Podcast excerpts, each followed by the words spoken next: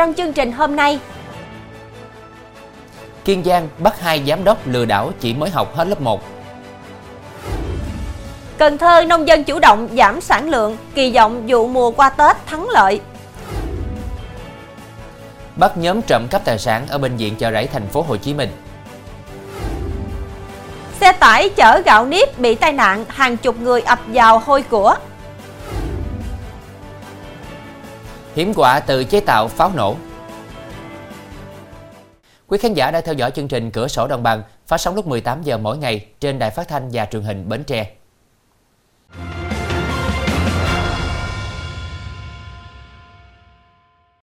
Thưa quý vị, dù chỉ mới học hết lớp 1, nhưng hai đối tượng này ở tỉnh Kiên Giang vẫn mở công ty rồi làm giám đốc, phó giám đốc, sau đó đi lừa đảo chiếm đoạt tài sản.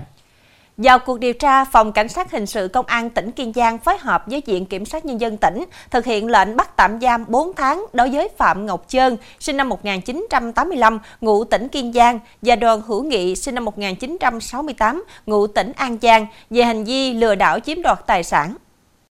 Theo kết quả điều tra, Nghị khi chưa được sở hữu 49% cổ phần của 3H tại công ty trách nhiệm hữu hạn Nông lâm nghiệp Kiên Giang, nhưng lại ký hợp đồng chuyển nhượng góp vốn để chuyển nhượng 15% vốn góp thực tế, bao gồm 5 thửa đất với diện tích 308 hecta cho Trơn với giá chuyển nhượng trên 67 tỷ đồng để chiếm đoạt 3 tỷ đồng.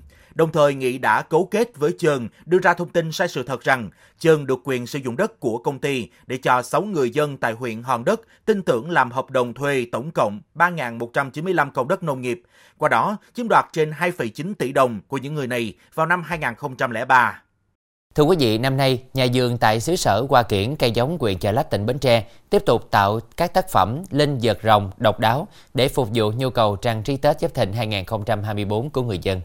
Ông Lê Văn Trí, ngụ huyện Chợ Lách, tỉnh Bến Tre, có hơn 20 năm kinh nghiệm tạo dáng linh vật từ cây tắc cho biết Tết Nguyên đán năm nay, gia đình ông đã hoàn thành hàng chục linh vật rồng từ cây tắc để bán Tết. Để hoàn thành một linh vật rồng từ cây tắc, ông Trí mất khoảng 6 tháng vừa trồng, chăm sóc và công đoạn tạo dáng. Mỗi linh vật rồng hoàn chỉnh phải sử dụng đến 15 cây tắc ghép lại. Giá bán linh vật rồng từ 2 tới 5 triệu đồng một cặp, tùy theo hình dáng. Còn tại thành phố Cần Thơ, trước tình hình kinh tế khó khăn, đa phần nông dân trồng hoa đều giảm sản lượng và chủ động lựa chọn sản xuất các loại hoa kiển có mức giá cả vừa phải gắn với nhu cầu và thị hiếu của người tiêu dùng để dễ tiêu thụ. Với tinh thần chủ động này, nông dân kỳ vọng một mùa qua Tết thắng lợi. Dù giảm sản lượng nhưng nhìn chung các chủng loại hoa kiển vẫn khá đa dạng, với nhiều loại hoa, kiển lá, kiển trái và cả các loại kiển bonsai. Duy trì trồng nhiều loại giống hoa đã có từ các năm trước. Năm nay, nông dân cũng phát triển trồng thêm một số giống hoa mới, trong đó có cúc Hàn Quốc. Đây là loại cúc cho hoa rất đẹp với nhiều màu sắc bắt mắt như tím, đỏ, hồng, vàng. Năm nay, do các chi phí đầu vào tăng nên giá thành sản xuất một số loại hoa kiển đã tăng khoảng 20%. Do vậy, nông dân rất mong tới đây giá bán sản phẩm đầu ra cũng được cải thiện, nhất là khi năm nay sản lượng hoa kiển giảm. Ban quản lý dự án Mỹ Thuận vừa trình Bộ Giao thông Vận tải thẩm định phê duyệt báo cáo nghiên cứu khả thi dự án đường cao tốc Mỹ An Cao Lãnh giai đoạn 1. Cao tốc Mỹ An Cao Lãnh dài gần 27 km, trong đó điểm đầu nối với cầu kênh giữa 1 của tuyến N2 thuộc thị trấn Mỹ An, huyện Tháp 10, tỉnh Đồng Tháp. Điểm cuối tại nút giao An Bình, đầu cầu Cao Lãnh thuộc huyện Cao Lãnh, tỉnh Đồng Tháp. Giai đoạn 1, dự án được đầu tư với tiêu chuẩn đường cao tốc, vận tốc thiết kế 100 km/h, quy mô 4 làn xe, bề rộng nền đường 17 m. Dự án sẽ thực hiện giải phóng mặt bằng theo quy mô giai đoạn hoàn chỉnh 6 làn xe, tổng mức đầu tư dự án giai đoạn này hơn 6.200 tỷ đồng. Thời gian thực hiện dự án đầu tư xây dựng công trình đường cao tốc Mỹ An Cao Lãnh giai đoạn 1 là 5 năm kể từ ngày hiệp định dây có hiệu lực. Thưa quý vị, làng nghề bánh tráng Thuận Hưng ở Cần Thơ trải qua hàng trăm năm hình thành phát triển, nay đã trở thành di sản văn hóa phi vật thể cấp quốc gia. Bước vào tháng chạp, làng nghề trở nên nhộn nhịp tất bật hơn cho các đơn hàng phục vụ Tết Nguyên đán Giáp Thìn 2024. Theo các hộ làm bánh tráng, năm nay sản phẩm bánh tráng được thị trường tiêu thụ mạnh, vậy nên công việc làm ăn thuận lợi. Mỗi năm làng nghề bánh tráng Thuận Hưng cung ứng ra thị trường trung bình khoảng 120 triệu chiếc bánh tráng, đặc biệt sản lượng bánh tráng sản xuất trong dịp Tết chiếm 50% cả năm. Riêng trong dịp Tết năm nay, lượng bánh tráng tăng khoảng 10% so với mọi năm. Trong phần sau sẽ có bắt nhóm trộm cắp tài sản ở bệnh viện chợ rẫy thành phố Hồ Chí Minh. Xe tải chở gạo nếp bị tai nạn, hàng chục người ập vào hôi của.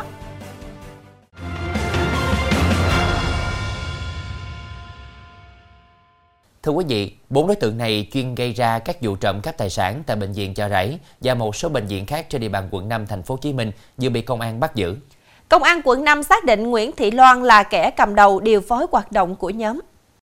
Hàng ngày, Châu và Bình chở Loan và Phượng đến các bệnh viện, Loan phân công Phượng cảnh giới để Loan thực hiện hành vi phạm tội. Sau đó, chúng quan sát, lợi dụng sơ hở của người dân khi đến khám bệnh, thăm bệnh, gian cảnh bao quẹt để trộm cắp tài sản, rồi truyền tay nhau đem ra ngoài. Nếu tài sản trộm cắp được là điện thoại, vàng, sẽ được chúng giao cho Châu và Bình đem bán. Số tiền bất chính từ hành vi phạm tội được Loan chia cho các đối tượng để tiêu xài. Khi bị xử lý vi phạm nồng độ cồn, nhiều tài xế bỏ xe thay vì đóng phạt khiến các kho bãi xe tăng dợt ở thành phố Hồ Chí Minh bị quá tải. Theo thống kê riêng của Phòng Cảnh sát Giao thông thành phố Hồ Chí Minh, hiện nay còn thiếu khoảng hơn 10.000 m2 kho bãi để tạm giữ phương tiện vi phạm hành chính. Trước đó, ngày 11 tháng 1, tại buổi họp báo định kỳ về kinh tế xã hội thành phố Hồ Chí Minh, Thượng tá Lê Mạnh Hà, Phó trưởng phòng tham mưu Công an thành phố Hồ Chí Minh cho biết, năm 2023, lực lượng cảnh sát giao thông thành phố Hồ Chí Minh đã phát hiện xử lý hơn 650.000 trường hợp vi phạm giao thông. Trong đó, tạm giữ trên 1.500 ô tô, khoảng 153.000 xe mô tô, xe máy và hơn 1.200 xe 3-4 bánh. Trong đó, hơn 128.000 xe bị tạm giữ do vi phạm nồng độ cồn, chiếm gần 20%. Theo Thượng tá Hà, do mức phạt các lỗi này tương đối cao, đôi khi cao hơn giá trị chiếc xe vi phạm và có hình thức xử phạt bổ sung tước giấy phép lái xe, nên không ít người vi phạm đã bỏ xe, làm quá tải các kho bãi xe vi phạm tăng vật. Nhiều đơn vị phải tận dụng khoảng trống tại trụ sở để làm nơi tạm giữ xe vi phạm. Chuyển sang nội dung đáng chú ý khác. Nhớ lại việc vợ có mâu thuẫn với nữ nhân viên làm chung tại một quán cà phê ở thành phố Nha Trang, tỉnh Khánh Hòa. Nguyễn Thành Trung, 28 tuổi, quê tỉnh Ninh Thuận, đã dùng kéo đâm người này trọng thương. Công an thành phố Nha Trang vừa di lý Trung từ Bình Thuận về Khánh Hòa để điều tra về hành vi giết người. Khoảng 22 giờ ngày 11 tháng 1, trong lúc ngồi nhậu, Trung nhớ lại việc vợ mình mâu thuẫn với Tê, tên gọi tắt là nhân viên cùng làm ở quán cà phê trên đường Vân Đồn thuộc phường Phước Hải, thành phố Nha Trang. Lúc này, Trung mang theo một cây kéo đi đến quán cà phê để nói chuyện với chị Tê. Khi đến nơi, sau vài câu nói qua lại, Trung rút kéo đâm chị Tê, khiến chị này gục tại chỗ. Chị Tê được đưa đi cấp cứu trong tình trạng nguy kịch, còn Trung bỏ trốn. Trung sau đó bị công an thành phố Nha Trang bắt giữ khi đang trốn tại huyện Tuy Phong, tỉnh Bình Thuận. Tại tỉnh Quảng Trị, sau khi xe chở gạo nếp bị lật, trong đêm qua, nhiều người dân đã có hành vi hôi của. Chính quyền địa phương đang vận động họ trả lại cho chủ xe. Khoảng 20 giờ 30 phút hôm qua, tài xế Nguyễn Văn Đông, 29 tuổi, điều khiển ô tô tải chở gạo nếp trên quốc lộ 9. Trên xe có phụ lái Bùi Duy Ngọc, 25 tuổi, cùng ngụ Nghệ An. Đến đoạn đường qua xã Đắc Rông, huyện Đắc Rông, xe tải bị lật, anh Đông và Ngọc mắc kẹt trong cabin, hàng trăm bao gạo nếp tràn ra ngoài. Một số người dân ở xã Đắc Rông tìm cách giúp tài xế thoát khỏi cabin. Song hàng chục người khác thấy gạo nếp tràn ra ngoài đã hôi của, dùng xe máy chở gạo đi dù được can ngăn. Tài xế Đông và Ngọc sau đó được giải thoát khỏi cabin đưa đi cấp cứu. Ngay trong đêm, công an huyện Đắc Rồng phát thông báo yêu cầu những người lấy gạo nếp từ xe tải gặp nạn mang đến giao nộp. Giả danh công an để lừa chạy án, ba đối tượng này vừa bị công an tỉnh Điện Biên ra quyết định khởi tố về hành vi lừa đảo chiếm đoạt tài sản. Do có quen biết với Hường nên khi Căn Biết và A Thái sinh năm 1992, ngụ huyện Điện Biên, tỉnh Điện Biên bị bắt vì liên quan đến ma túy, Căn đã giới thiệu cho người nhà của Thái gặp Hường để thỏa thuận việc chạy án. Hương đã giới thiệu chồng là Hà, hiện đang công tác tại Bộ Công an, có thể chạy án cho Thái được thả về nhà với giá 1,1 tỷ đồng. Trong khoảng thời gian từ ngày 13 đến ngày 21 tháng 10 năm 2023, Hương và Hà đã ba lần nhận tổng cộng 1 tỷ 70 triệu đồng của người nhà Thái. Sau khi nhận được số tiền trên, các đối tượng tiếp tục yêu cầu gia đình Thái đưa thêm 600 triệu đồng. Khi Căn đang nhận tiếp 200 triệu đồng từ người nhà của Thái thì bị công an bắt quả tang. Lực lượng chức năng thành phố Đà Nẵng vừa phối hợp với nhiều đơn vị địa phương triệt phá đường dây cho vay lãi nặng do người nước ngoài điều hành, bắt giữ gần 200 đối tượng. Các đối tượng này đã được di lý về thành phố Đà Nẵng để phục vụ công tác điều tra. Đây là đường dây cho vay tiền trực tuyến qua các app với lãi suất lên đến trên 500% một năm, quy mô lớn, hoạt động liên tỉnh. công an đã bắt giữ Wang Yuntao 36 tuổi, quốc tịch Trung Quốc, được xác định là đối tượng cầm đầu và nhiều đối tượng khác có liên quan. Bước đầu, cơ quan công an xác định Wang Yuntao cùng một đối tượng khác người Trung Quốc đã thuê người lập hàng chục công ty với nhiều ngành nghề kinh doanh khác nhau để tạo vỏ bọc nhằm trốn tránh sự phát hiện của cơ quan chức năng khi hoạt động cho vay lãi nặng. Khi người vay không trả lại đúng hạn, các đối tượng đã ghép hình ảnh, nhắn tin, gọi điện để đe dọa, khủng bố tinh thần con nợ và người thân của họ để buộc phải trả nợ. Gần Tết Nguyên đán Giáp Thìn 2024, vợ chồng anh Nguyễn Anh Vũ ngụ thành phố Thủ Đức, thành phố Hồ Chí Minh lại tất bật sản xuất những quả dừa giác vàng phục vụ nhu cầu trưng bày dịp Tết của khách hàng. Dù có giá 1 triệu đồng một cặp, mặt hàng này vẫn được nhiều người chi tiền để trưng dịp Tết với ý nghĩa cầu may mắn tài lộc. Thông thường phải mất từ 1 đến 2 giờ để cho ra một cặp dừa thành phẩm, có giá dao động từ 450.000 cho đến 650.000 đồng một cặp. Những quả nào được trang trí công phu kỹ lưỡng, đặc biệt hơn sẽ có giá 1 triệu đồng. Theo anh Vũ, bắt đầu từ tháng 12 dương lịch, khách đã đặt hàng nhiều. Trong mùa Tết này, gia đình anh cung cấp ra thị trường khoảng từ 300 đến 500 cặp dừa. Trong phần sau của chương trình, Peru đưa ra kết luận về xác ướp người ngoài hành tinh hiểm họa từ chế tạo pháo nổ.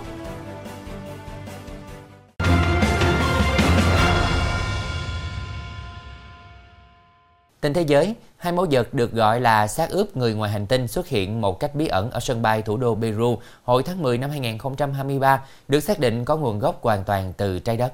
Tại cuộc họp báo ở Lima, thủ đô Peru mới đây, đội ngũ các nhà khoa học của Viện Khoa học Pháp Y đã công bố kết quả nghiên cứu cho thấy hai mẫu vật trên thực tế là búp bê hình người được tạo ra từ các bộ phận người và động vật. Trong một trường hợp khác, tháng 9 năm 2023, hai xác ướp với phần hộp sọ bị kéo dài và bàn tay ba ngón đã được giới thiệu tại một phiên họp ở Quốc hội Mexico, thu hút sự quan tâm đông đảo của dư luận. Nhà báo Cham Mausan tuyên bố những xác ướp này khoảng 1.000 năm tuổi và được khai quật ở Peru năm 2017, nhưng không có liên quan đến bất kỳ giống loài trái đất nào. Trong buổi họp báo ở Lima, các chuyên gia phủ nhận chuyện hai xác ướp này liên quan đến những xác ướp được đưa đến Mexico, đồng thời nhấn mạnh rằng những xác ướp ở Mexico cũng không có nguồn gốc ngoài hành tinh. Các bác sĩ Australia đang thử nghiệm điều khiển robot từ xa để khám cho các bệnh nhân bị bệnh tim ở vùng hẻo lánh phía tây bang Queensland, cách bệnh viện hơn 1.000 cây số. Đây là robot khám bệnh tim từ xa đầu tiên trên thế giới, được kỳ vọng sẽ giúp cho những người dân ở các khu vực xa xôi được tiếp cận dịch vụ khám chữa bệnh mà không cần phải di chuyển hay chờ đợi nhiều tháng. Kỳ nghỉ cuối tuần của người dân Mỹ bỗng chốc trở thành một mùa đông khủng khiếp và lạnh thấu xương do bão tuyết Ảnh hưởng của bão Bắc Cực, thời tiết cực đoan khiến mọi hoạt động trở nên khó khăn, nhấn chìm những nơi hiếm khi có tuyết và thậm chí gây chết người. Hàng loạt vụ tử vong liên quan đến thời tiết cũng đã được báo cáo ở các bang California, Idaho, Illinois và Wisconsin. Thống đốc của những thành phố lớn như New York và Louisiana cũng cảnh báo người dân chuẩn bị cho tình hình thời tiết đáng lo ngại.